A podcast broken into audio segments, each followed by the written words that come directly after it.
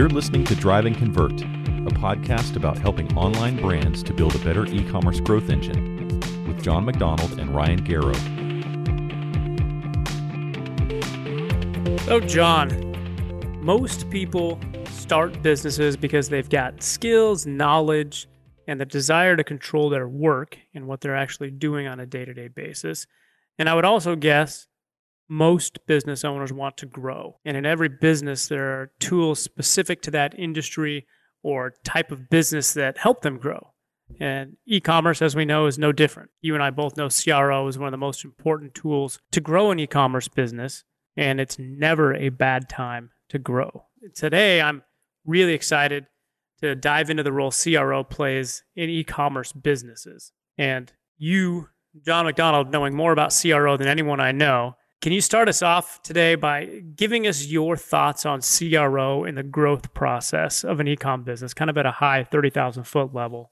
Yeah, sure. Well, I think the best way to think about this, Ryan, is that there's only a small number of ways to grow your company, just at a high level before even thinking about conversion rate optimization. You can get more new customers. You can get your current customers or even those new ones to spend more with you, and you can get your average customer lifetime value up by getting those customers that have purchased to come back and purchase again. And those are really the only three mechanisms you have for earning more revenue out of your business. So, of course, traffic generation can hit that first one really well. And, you know, we might argue, and maybe you could fill in on this a little bit, Ryan, but traffic generation, when done well in digital marketing, can help you also increase average order value. And then remarketing, right? You can resell to people who have already purchased perhaps, and you could run campaigns around that. But I think if you're really looking to impact the first two of those in a major way,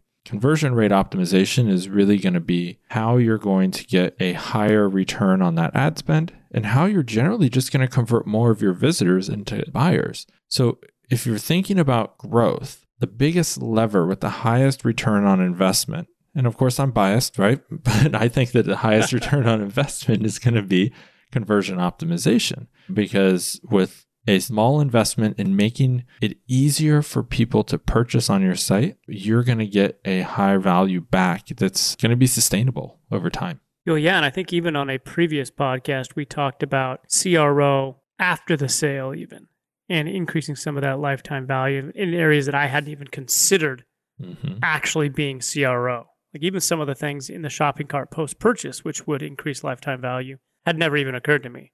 So I think it does play in all three, but I think for most people, you know, as they're thinking through their entire ecom business, they're going to probably see CRO in those first two buckets of growth as you're looking at ecom businesses and you analyze tons of businesses, is there a place in the growth curve of an ecom business where you really see CRO as being the most impactful? You know, I'm thinking in my head of a bell curve and growth, or maybe you're growing up to a plateau. Like, where would you, in a perfect world, insert CRO?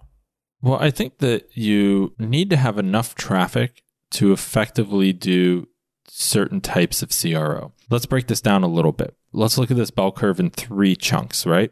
The first chunk would be the folks who are just getting started. Maybe we'll just say less than a million dollars in revenue, which is a pretty big gap there. But that first million, what you really need to be focused on is making sure people know that you exist. They need to have an easy to use website, but normally you're going after those early adopters who are willing to put up with a little more complications on your site than the average customer. And so it's really important for that first third of that curve that you are mainly focusing on driving traffic that is going to hit a very specific segmented marketplace that is going to be your key customers that are going to stick with you no matter what. You probably aren't going to be converting much on branded terms because People don't know who you are. And so when people do find your site, at that point, you want to make it as easy for them to purchase, but you're not going to be able to do things like A B or multivariate testing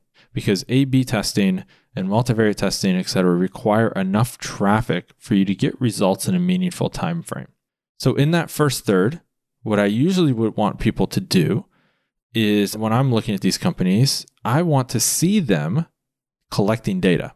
What do I mean by that? Well, are they actually looking at great analytics data? Have they actually ever dived in there and customized it a little bit? Or is it just they just put the snippet from GA on their site and that's all they have? A couple other things to be thinking about there. Like you could easily, pretty cheaply, get things like heat maps and movement maps. You can do that type of stuff to start understanding how people engage with your website and just make changes based on data. You don't have to test it, right? Just just make Mhm. the changes. And the best way to test there is just to do week over week or month over month. Now, if you're making changes every day, that's going to be hard to really know what worked well. But I don't want that to stop brands. They, they should still be tweaking their site as much as possible and then, you know, sticking to perhaps even larger changes in that first third. in that space, in that first third, a lot of times the business owners generally don't know best practices on website. They know their their Mhm. industry, they know their products well. So how much would you as that business owner trust your gut looking at small pieces of data like that on a daily weekly basis where you can't actually get an A B test and have full confidence that this is what is better? Do you just say, "Hey, go with your gut on that because it's probably better than not going with your gut?" Well, I think that it goes back to the phrase I say quite often, which is it's really hard to read the label from inside the jar. I think that with that in mind, that it's still, as an owner of a site and a daily operator, you're still too close to it and you really still need that consumer feedback. Collecting that data and paying attention to it, even if it's only 100 visitors a day or a week, that's still data that you should be looking at. Where are people leaving? What pages are they getting stuck on, perhaps? Where are they dropping off in the funnel? That's all good information to know where are the holes in your bucket because they're flowing right through that bucket instead of collecting them as revenue. You really need to know where those holes are. And that's really what I'm getting at here. The other thing you can be doing in this first third of that curve, go talk to consumers. You should email every single person who buys personally. There's not a volume at that stage under a million where you can't email every single person individually and just ask them, hey, this is me. This is actually me. Just start the email that way. I'm sending you a personal email. I want to know why you purchased and what your experience was. That's it. I have never gotten an email like that. And I purchase online almost exclusively now, right? And that's my Mhm. job. I have never gotten a personal email from a brand. It's always an automated give me a thumbs up or thumbs down or what's my net promoter score? And they're doing it in a really horrible way right? Like i don't want to rate you on a scale of 1 to 10 that's not what this is about. I'm not going to waste my effort there. If you sent me a personal email and said john thank you so much for buying from me. We're just starting out as you likely know. If you didn't know well hey welcome to the small club. Excited you're here. I want to know about your experience because we want to continue to improve our site. Can we chat for 10 minutes at some point? Or can you just spend 10 minutes right now and just write down your thoughts? Nothing is going to be better than that. So there's a lot you can do in that first third that people just aren't doing. And that's when mm. I'm looking at these businesses. If I'm going to give them a passing grade, they're doing at least some of these items and most aren't. No, I think that's important. You know, as somebody that's launched my own brands, you get as a business owner going so many different directions that many times it's difficult to, I think, step back and think about, okay, if I am selling online, what's the most important thing to me right now? If I am Mhm. if I'm acquiring traffic, I need to make sure it's doing the best. Like I don't like wasting money. Yeah. So I think most business owners probably need to do a little more of what I would consider that some of that grunt work Mhm. on their own where it's maybe it's not going to be your most favorite thing to do but it's highly important if you really want this brand to work Right. And I think to get to that next level, and I would say that that middle of that curve is generally a million to to 25 million. Big gap, right? But you can easily get over a million by just doing what I mentioned. If you put in all that grunt work, you will get over a million dollars a year in revenue off your site. So then once you get over that point, you will likely start having enough traffic. And by enough traffic, let's just say 40 or so thousand visitors per month. At that point, if you have 40 or so thousand individuals hitting your website, and I should say users instead of visitors, there's a difference there in analytics. But when you have that 40,000 users on your site, you can now start running A B testing on your site and actually get things to hit statistical significance, which is the mathematical formula that's going to tell you that this is proven with math that it's going to improve the metric you went after. And I think that's what's really important here is that once you hit that middle part of the curve, that you are really starting to invest in data driven decision making that is run by testing. And usually in this part, when I'm looking at these businesses, these are the ones who have some money to start growing and reinvesting on a regular basis. It's usually now no longer just the owner spending their own money to grow the company, right? Because when they got over that million mark, now they have some employees, they start having enough margin, ideally, that they can reinvest. And maybe the owner is still involved, but they also might have hired a digital marketing manager or an ecom manager. And so at that point, that's when you really start to see some rapid growth. And that's why that band is typically a million to 25 million because you can really grow pretty rapidly in there if you're A B testing at each of those three points we talked about earlier, which is the first time visitors, the getting people to buy more, and then also a repeat customer. And you can start optimizing all three of those because you have enough traffic going far down the funnel where you can even run tests in the checkout which typically is going to be one of the pages that has the least amount of visitors to it because you're only in checkout if you're actually going to buy something. That gives you a wide range. Now, if you're over 25 million, what I really start to look for there on that growth curve at that point is these people have in house teams generally focused on optimization. They've proven out the value in that middle tier, and now they've moved up to the top tier, and they can start having a whole team centered around this. And if they don't, they realize that they're missing out. They know that they're missing out, but there's something else holding them back from doing that. And generally, that's when they also either start to outsource that or they're looking to augment their team and come up with some additional new, fresh ideas. Because at that size, they start to realize that they're too close to their site and they need some outside ideas. It could be as simple as they're just looking for test ideas, or it could be as simple as they want to accelerate their testing and, and do more of it, or they want to train up their team and, and refresh the skill set there. Got it. So, grunt work, quote unquote, CRO, or what we kind of termed in an earlier episode, CRI, where you're just kind of making improvements to the site that is removing some friction, even if there's not tests to back it up. You're just seeing some of the friction and really it's 40,000 visitors, million dollars plus in revenue, really want to take the next step and grow. And if you don't want to grow, you're probably not even listening to this podcast. Right. So you're probably not appropriate for this anyway. but here's something that I, I don't think I've ever asked you about this, and I'm, I don't know why. Obviously, when you're doing CRO on a site, it's impacting everything on the site. Like all visitors are going to convert better mm-hmm. once CRO process is going. What traffic channels generally see the biggest uptick in conversion rates once you've started the process and you're really seeing some good improvements going on? Is there a certain part of the site or type of traffic that you're seeing is just takes off really, really well? Well, I think that it can affect all the entire life cycle of the customer, as we talked about earlier, and thus all the different types of channels once they get to your site. Now, in terms of traffic generation channels, I think that generally what we see is return on ad spend does improve because you're getting more people to convert. Now, at the good, we focus exclusively on on site testing. So we don't do any testing off site. So we're not testing ads or any of that type of stuff. And that's where logical position in your team comes in, right? But what we do see here is the match between having a successful ad campaign direct that visitor to a optimized portion of the site, that is like adding fuel to a fire. At that point, they both become way more effective. So there's there's definitely synergies there. Now, in terms of overall channels, generally we see organic go really, really high. This is because people are already looking for you. They already know you exist. And at that point, they've made their mind up that they likely want to purchase. Maybe they heard about you through a friend, or it's all those channels that are that are going to have the people who are going to clearly fit your ideal customer profile.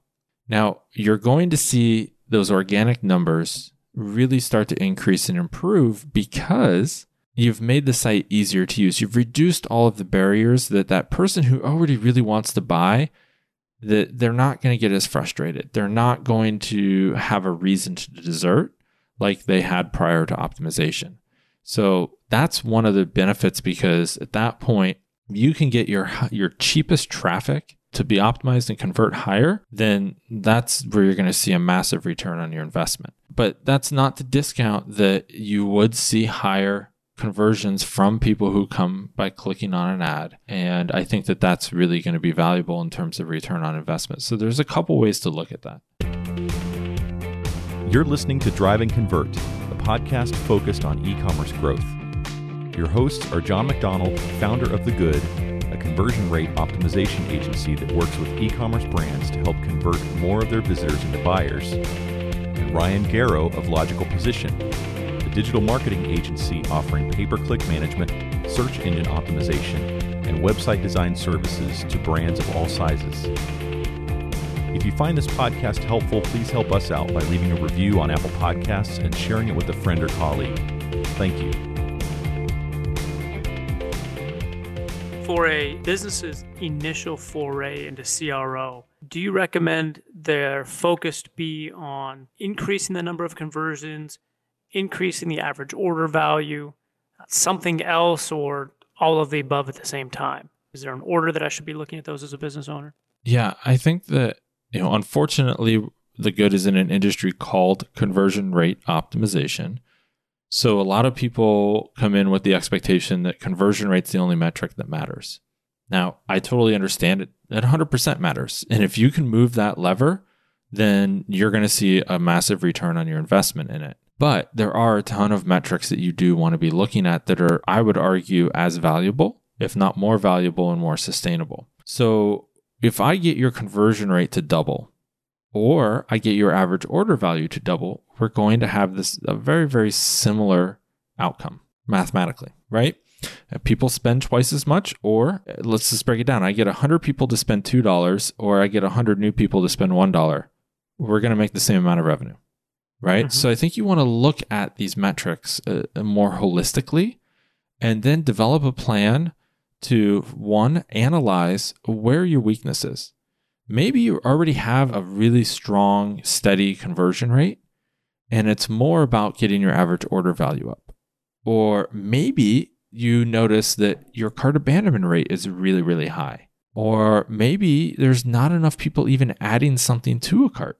So there's all these clues. There's all these clues around why people aren't buying. And if you just focus on conversion rate, you're going to be, you know, as a consumer, an untrained eye, or maybe just somebody who's in that first band of up to a million dollars, they're going to go online and read a bunch of articles about improving conversion rates. And the reality is, a lot of them are just going to say run discounts, do pop ups, do all these things. They show you an immediate boost of numbers, but it's not sustainable in any way.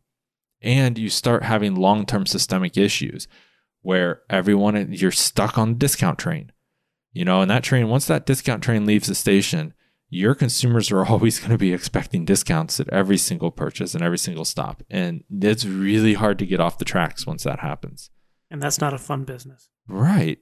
Nobody wants to be in the business of how do I put this of giving everybody free stuff. It's basically what it is if you over discount. So I think, you know, really want to be thinking about what metrics are most important to moving the needle for your business. And the only way to do that is to go back to what I said earlier, which is early on in your business, you need to set up the right tracking.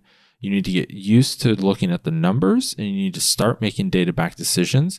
And if that guides you into, you know, understanding where your metrics could be improved, then that should be where you're going to start working on your optimization moving forward. Oh man, and I will double down on that statement. I've talked to so many businesses in the startup process or they've been in it a couple years even, and they're with a platform like a Shopify or a BigCommerce, and they don't have Google Analytics.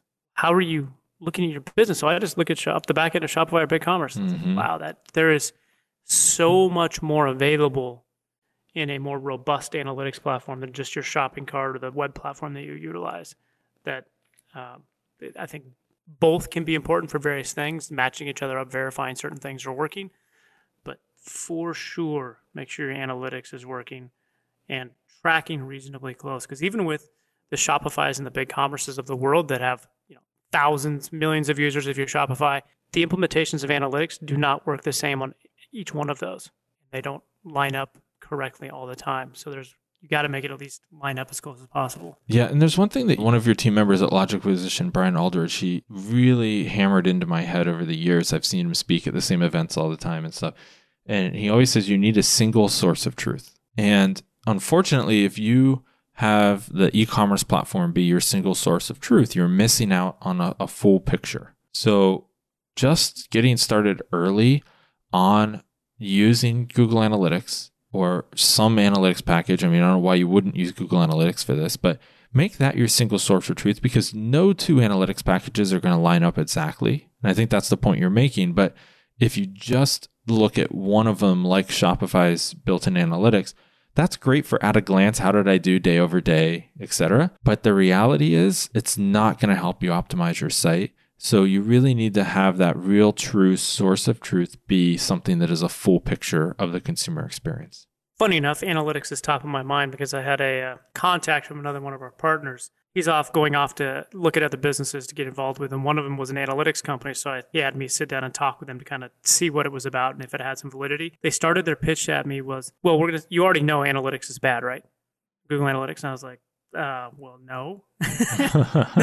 and their whole thing was like, oh yeah, Google's just bad. Google Analytics is bad because it just it gives itself too much credit and doesn't actually let you see the full attribution of everything. And I'm like, well, I mean, I don't believe that, but it's. I mean, you see probably more in depth analytics products across the board. Does one in particular stand out as a business owner when you're looking at things? Like, is it is Google Analytics okay but actually bad, or is it you know Adobe is way way better, or something most companies haven't heard of that they should be looking at in addition to analytics or instead of? Well, I think you make a good point here, and that's that every analytics package is going to be a little different. And the thing is, it's all in how you use it and the consistency in which you use it. It doesn't matter which platform you use.